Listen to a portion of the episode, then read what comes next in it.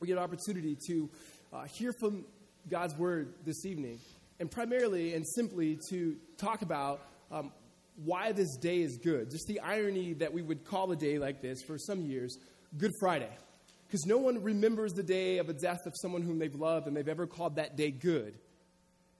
But when the one who died is God himself put on flesh, and what it means for us and what it means for the world and what it means for every single sinner who would come in repentance and faith to that particular cross, it does become good. And so my hope for us today is to be able to understand ultimately why and how we come to the cross, simply not only just confessing our sin, but understanding our sin, because when we begin to understand the weight of our sin, we understand the sweetness of the cross. Now, many of you here, you know that. You've heard that before. You've been to Good Friday services before, and there are many of you here who have not heard that, that, that we celebrate the death of someone. We celebrate the death of God, and on Easter we come back and we celebrate his resurrection. But not many of us, maybe today, who have thought about and contemplated the words we just sang, that we would cling to the old rugged cross, that personally that we begin to think about and remind ourselves of why the cross was necessary, not just for people, but for you, and why the cross would be necessary for us. I think of it this way. Um, oftentimes when it comes to the weight of sin or bearing our sin, we, we don't we don't think about it a lot. We don't think about how our sin offends God. We don't think about sin in itself. It's something we'd rather not talk about. Um, we may not even um, understand oftentimes uh, what that weight feels like and the burden that sin is. And if we think about it, maybe we can recall a moment in our lives, maybe when we first trusted in Christ, that we begin to understand the weight of sin. Think of it this way. If you've ever had a conversation where you know you had to sit down with a good friend of yours, someone who you deeply love and you know deeply loves you, and you've offended that person, and you have to look that person in the eyes and tell that person that you have deeply wronged them and or offended them, you know going into that meeting the way you feel. You understand um, the things that are going through your head, how you're going to get it out, how you're going to look them directly in the eyes and say, there's something I have done that has hurt you, that has offended you. For those of you in the room who are married, you know what that's like. That when you've offended your spouse, that you've done something wrong against your spouse, and you have to go and you have to sit down and you have to look them directly into the eyes and ha- ask the proverbial question, like, how are we? Right? And we, we understand sometimes that we know that there are certain things that we can do that the person could be on the other side of the table, they can get up and leave and never return. And we feel that weight. And oftentimes, there's moments that we go into that conversation with someone whom we love and who deeply loves us. And we know no matter what we're going to say, they're still going to love us, and they're still going to be with us, and they're not going to leave us. And I think it's in those moments that our sin even becomes weightier. There's something about knowing that on the other side of the table, of looking them deeply in their eyes and them looking deeply and directly into your eyes, and you being honest about what it's, what it is that you've done, there's something about that, knowing that they're going to love and forgive you, that you begin to realize even more how weighty the issue is, how weighty the sin is, the offense of the sin, because you've just scorned the one and whom you love and whom you know loves you. It's the latter in which we come to, to Good Friday. That we come to the cross. That we come to the cross acknowledging our sin, ultimately because we know that we're coming to a Savior. Knowing that we have a Savior who stands ready to forgive. Knowing that we have a Savior who can look us directly into our eyes and tell us the truth about ourselves. Many of us, we don't have people in our lives that are going to tell us the truth. We have people in our lives that will say things that are nice.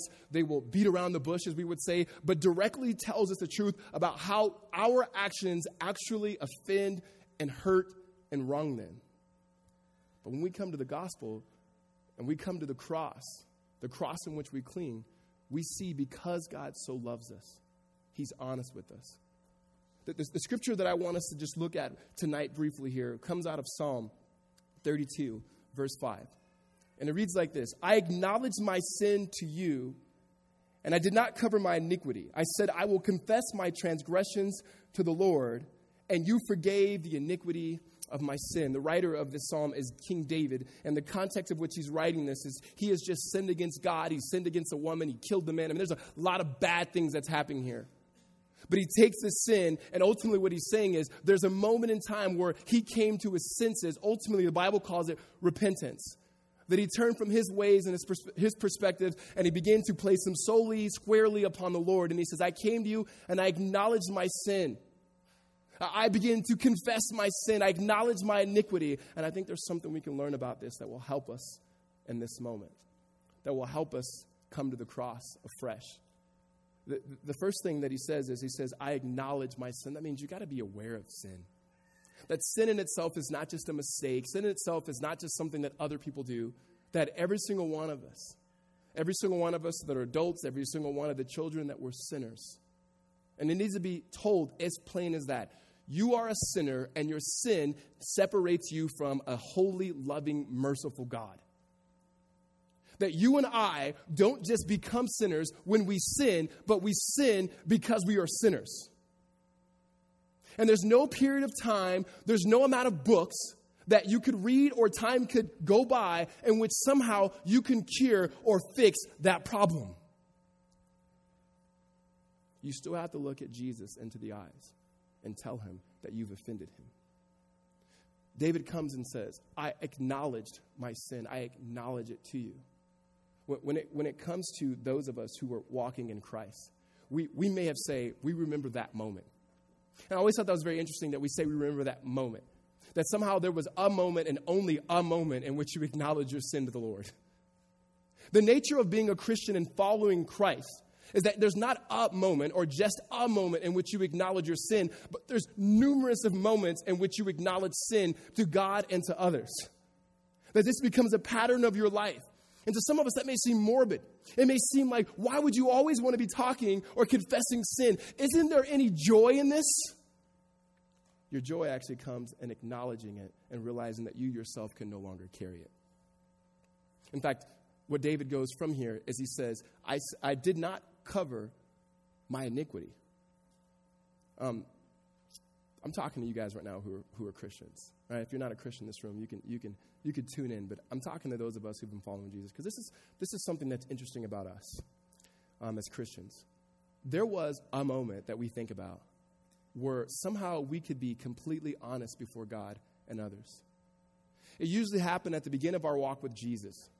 That somehow it was totally okay to tell God everything in our hearts and all of our thoughts and all of our wicked deeds, that we could just say it out loud and we would be bold enough before the Lord and others because we believed in grace. Like we actually believed that there was something on the cross that Jesus did for me. They just were not words. And so we were honest and we felt a sense of freedom in that.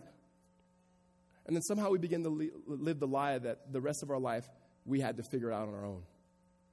As if there was such a life in which we came to the cross, we confessed our sins, and we moved on to something else, as if the cross was not the way in which our lives would be shaped and sustained and motivated. Here's what I mean. If you're like me, the longer you begin to grow in the Lord, the more expectations people had of you as a Christian.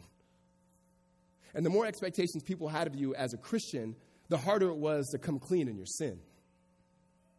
Like the, the more and more people said, oh, you know Jesus? That means there's an expectation of which we have of you because you've been walking with the Lord. It's almost as if we'd rather say, no, I'm still a new Christian. I get to get away with stuff. I get to tell you the truth. No, I'm, I've been a Christian for a while, so I have to conceal it and I have to hide it because there's an expectation you have. Think about that, guys. When we started at the foot of the cross, we were not thinking about how will people think of me, but we were absolutely enamored about what God thought of us. That there was a moment that somehow it was not, will people separate from me, but it was the excitement that God himself has tethered himself to you and that he will never let go. That we were able to come to the Lord with sin and receive his mercy and grace, and yet as we grew older, we could not. But somehow we just came to ourselves and we justify our own sin. And, and we justify it in particular ways. There's circumstances, there's situations where these sorts of things kind of happen, and we don't come boldly, we don't come clearly, and we don't come back to the cross and say, Lord, I've done it again. I, I think about my seventh grade math teacher, that I was never really good at math. and I would come to her. And, you know, once you get to junior high, the answers are, the odd answers are in the back. And so I never came to her with the odd answers. I always came with the even um, questions, actually, not the answers. And I would say, can you help me? And I was horrible at, at word problems. Um, reading comprehension wasn't my best thing. And so now you put math and reading comprehension together, and it was it, it just wasn't helpful for me. And so I'd come, and the teacher would help me get to the formula. And once I got the formula, then I can begin to understand how to get this, this pre-algebra thing done. And then I'd get to the next question, and I'd look at her, and she'd look at me, and I'd walk back up there again, and I'd say, Missus Spellman, can you help me again with this? And she'd help me again. Then I'd go back, and I'd finish the question. Then I'd look at her, and then she would look at me, and I'd go back, and we'd do this thing over and over again. And there would come a point, there's, there, there would come a point where I would not look at her anymore, and I would sit there and just not get the problem right, because I thought, there's no way I can walk back up here again and her to help me again. I'd rather just make something up instead of having to go back as if she was done, right? Here, here, we treat God like that sometimes. Like God is saying, you got about ten free passes. And once you reach that tenth, there's no way you can come to me with your sin anymore. You should know better than that.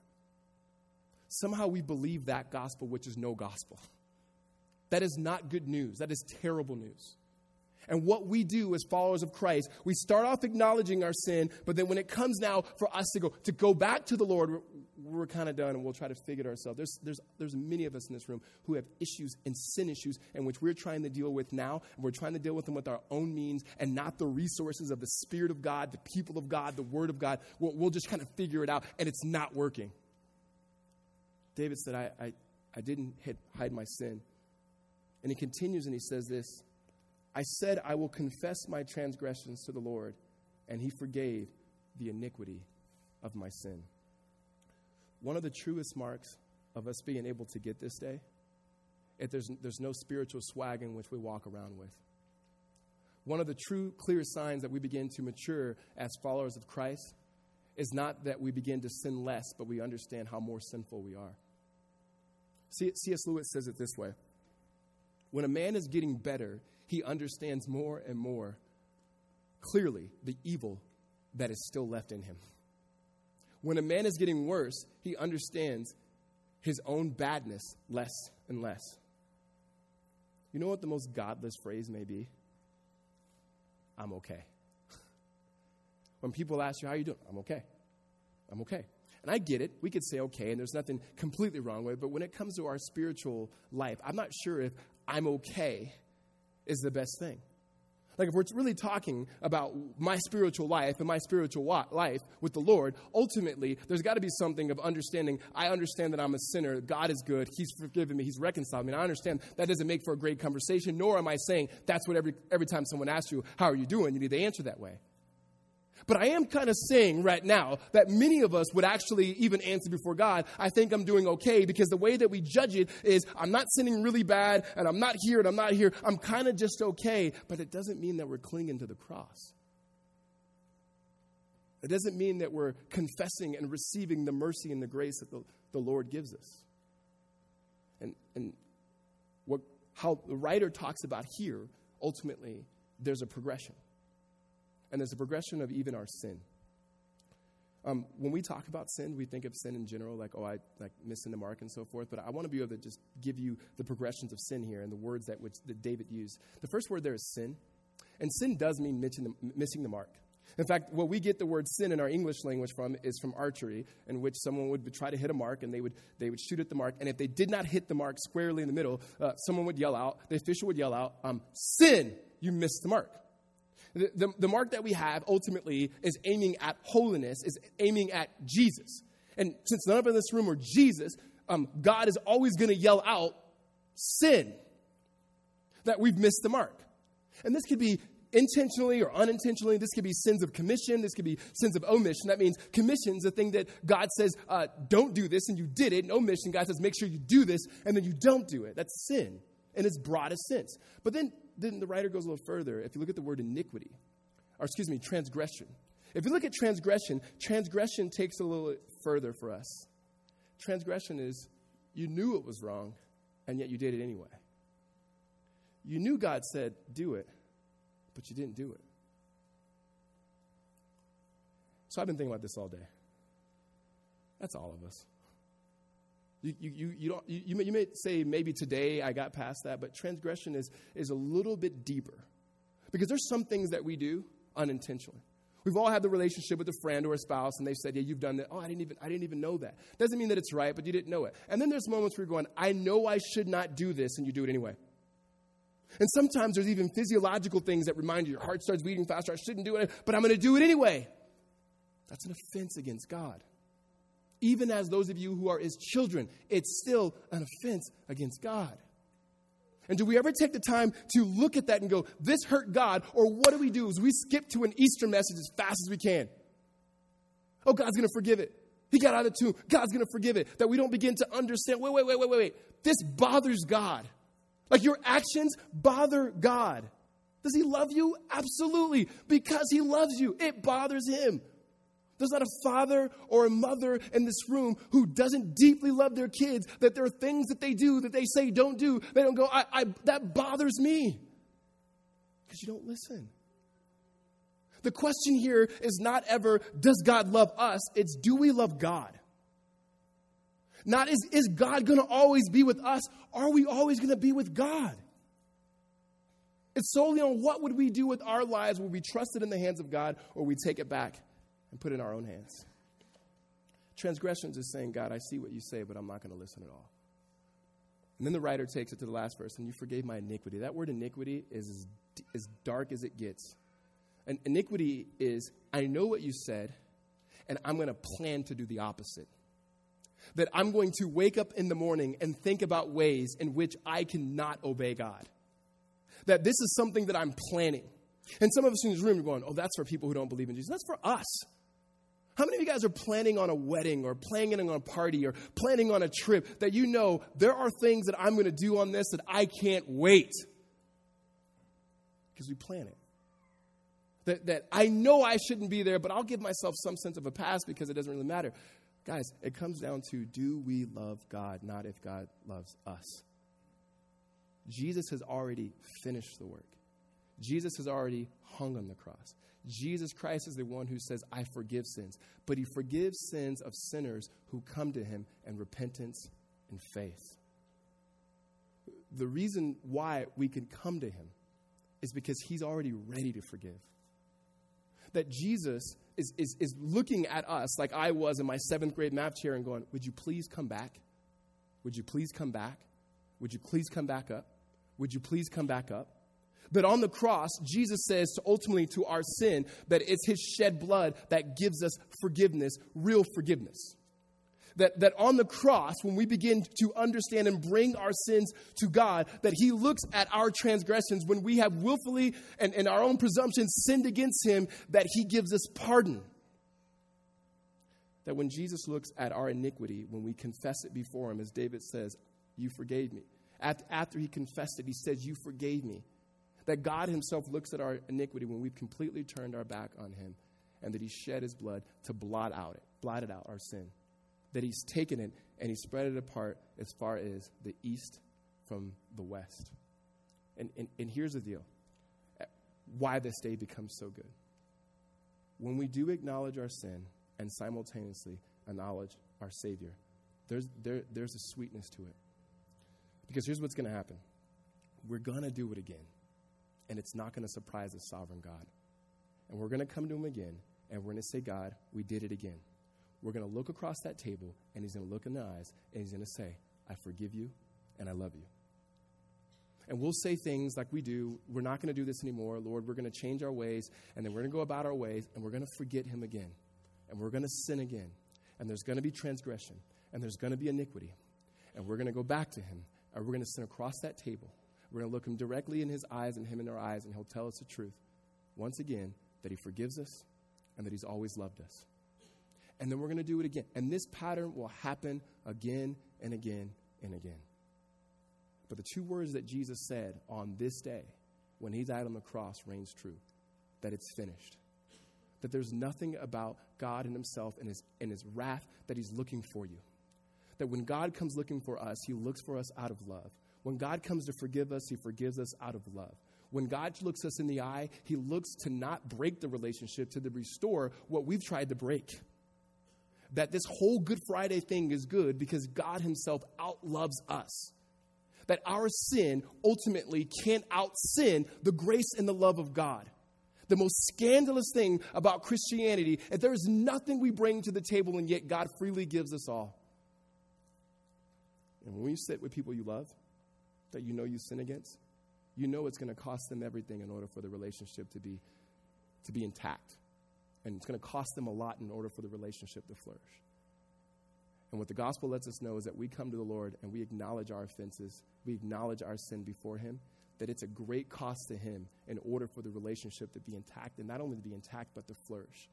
And that great cost was that God himself would die for us, and that he would bleed for us, and that his blood would be shed, that our sins would be forgiven, past, present, and future. Amen?